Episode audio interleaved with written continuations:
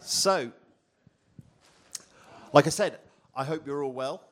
I hope you had a great Thanksgiving, and I hope you had really good food. I really hope that you had fun with your loved ones, and I hope you didn't get stuck in that horrible holiday traffic.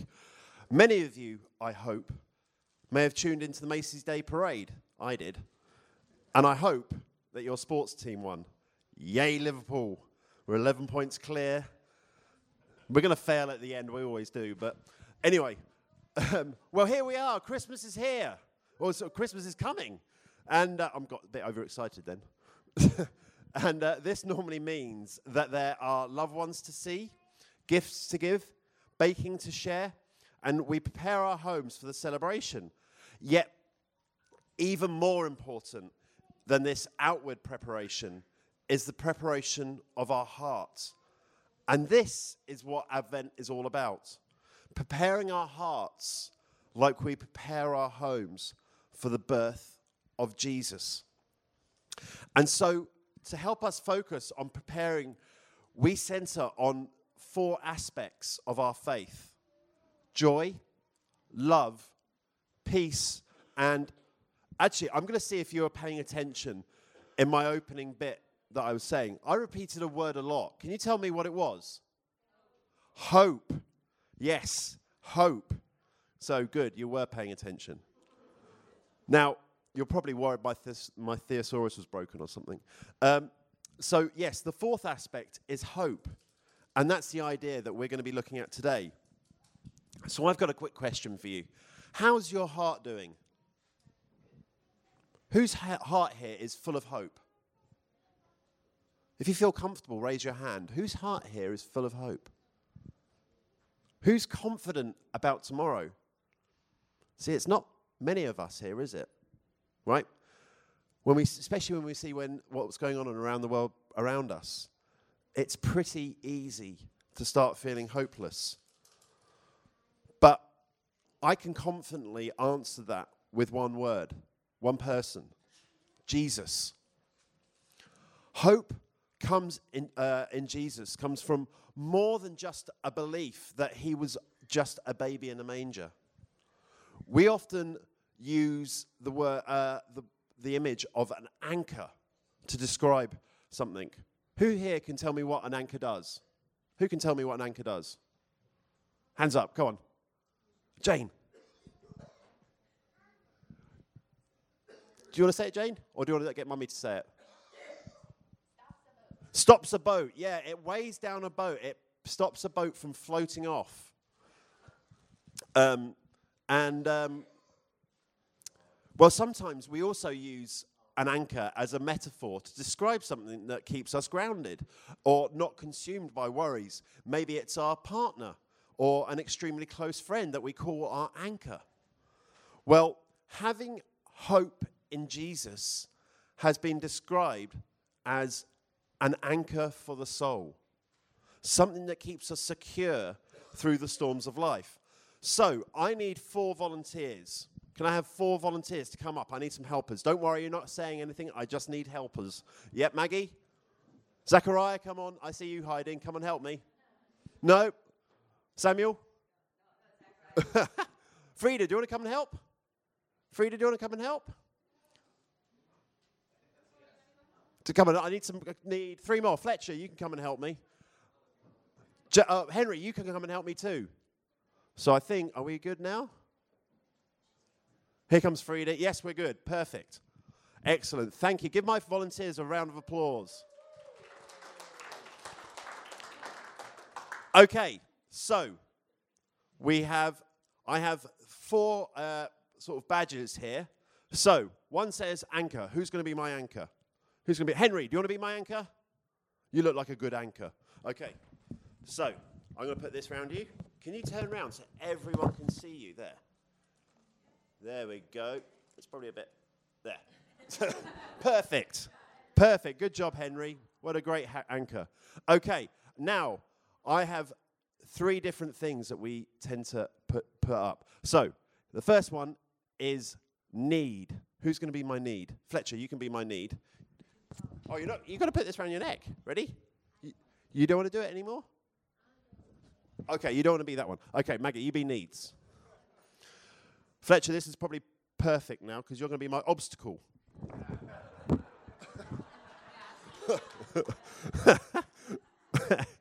and then, Frida, you can be my weakness. Here we go.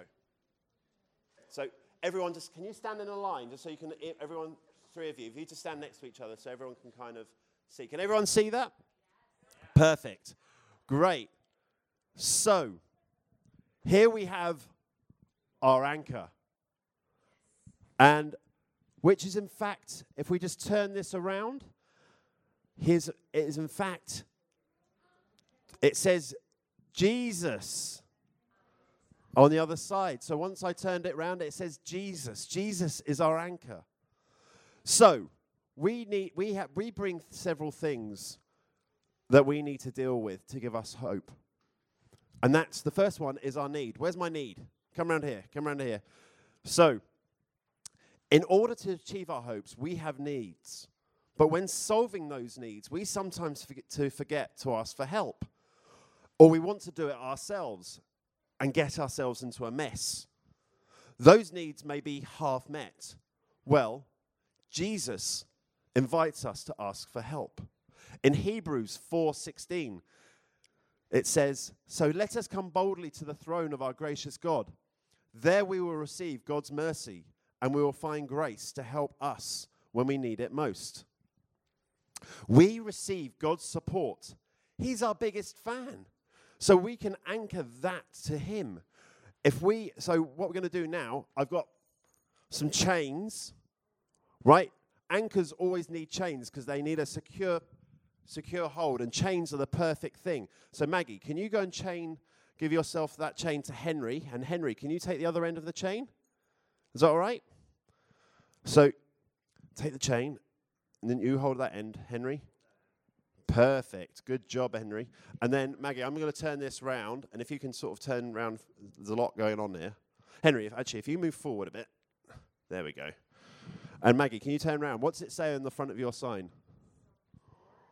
supported, right? So we once we give our needs over to Jesus, he supports us. And so we feel supported. Okay, let's deal with my obstacle. Fletcher, come back here, come here. Right, Fletcher, can you just stand there, turn around so everyone can see you? So, in life, we are thrown many things that can stop us from our hopes uh, in our lives. We we are blocked off or we get distracted by the things that you know can leave us feel powerless and hopeless and come in many forms. And so with Christ's strengths, you can overcome great obstacles. Faith in Jesus gives hope and help to overcome. So let us anchor our obstacles to Jesus and see what it becomes. Fletcher, I've got another chain here. Can you go and anchor yourself to, to Henry here? Oh, there we go. And Henry, I know this is going to be a bit difficult, isn't it? There you Oh, look at it. Look, he's a pro. Look at this anchor.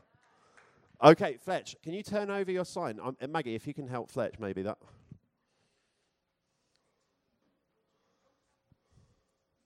And Maggie, what does it say? Victories. So once we hand over our obstacles to Jesus, they actually become our victories. So, our final one Frida, weakness. Sometimes in life, we find ourselves with a task that simply looks too big for us. We do not need just another cup of God's strength added to our own. Rather, we need His strength in us to do what we need to do, and He will give it. In 2 Corinthians 12, uh, chapter 12, verse 9, each time he says, My grace is all you need. My power works best in weakness. So I'm now I'm glad to boast about my weaknesses because that power of Christ can work through me. So once I give my weaknesses over to Jesus, Jesus' power can work through me to overcome these weaknesses. So let's turn over. Maggie, uh, uh, sorry, Frida, if you want to get yourself a chain, and can you anchor yourself to Henry. Come round here. And Maggie, if you can. Perfect. Henry, if you can take that final one, and then we can turn over the final. What does weakness become?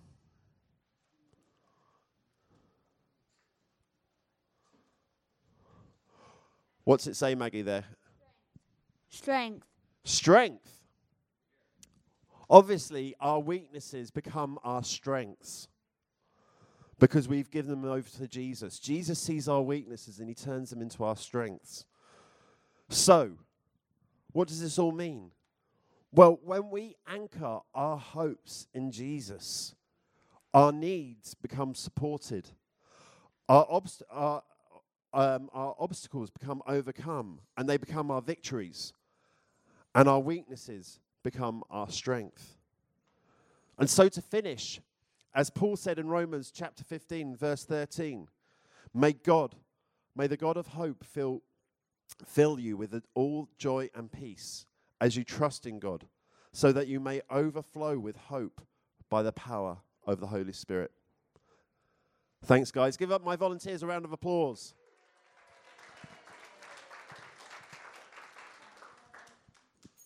Thank you.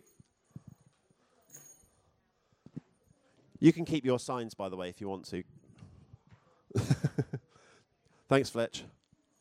Perfect. Henry, you can sit down, or you can stay there. You can be whatever you feel comfortable. You can sit on the stage. You can stay there if you want. You go and sit down then. Good job. Give everyone, give it Henry a bit. So, like I said, it's Advent, the first week of Advent. And the word Advent comes from the Latin word that means coming or arrival. And for centuries, the church has celebrated the four week Advent season by lighting candles in a wreath and reflecting on the coming of Jesus as told in Scripture. The circle of the wreath represents God's never ending love for us, and the evergreens represent Christ's gift of eternal life, and the candles announce Jesus as the light of the world. And as we join in this tradition, this year's candles will be represented in stations, as you can see, made by um, our amazing Gabriel. And, uh, and they'll be around the room, and everyone will have an opportunity to help light and uh, these wreaths. And uh, the wreath will be represented by us as a gathered community, sharing God's love with each other. By the end of the season, our entire space will become an Advent wreath. So, our second week of Advent focuses on hope. And so I'd like to invite a member of our youth, Samuel, to come and uh, read a Bible passage. Thank you, Samuel. You can give him a round of applause.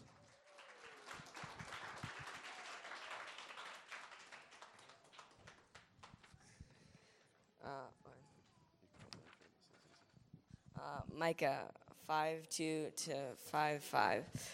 But, O Bethlehem, but you, O Bethlehem, Ep, uh, I don't know how to say that, so I'm just going to skip it. Though you are small among the clans of Judah, from you shall come forth for me who is to be the ruler of Israel, whose origin is from of old, from ancient days.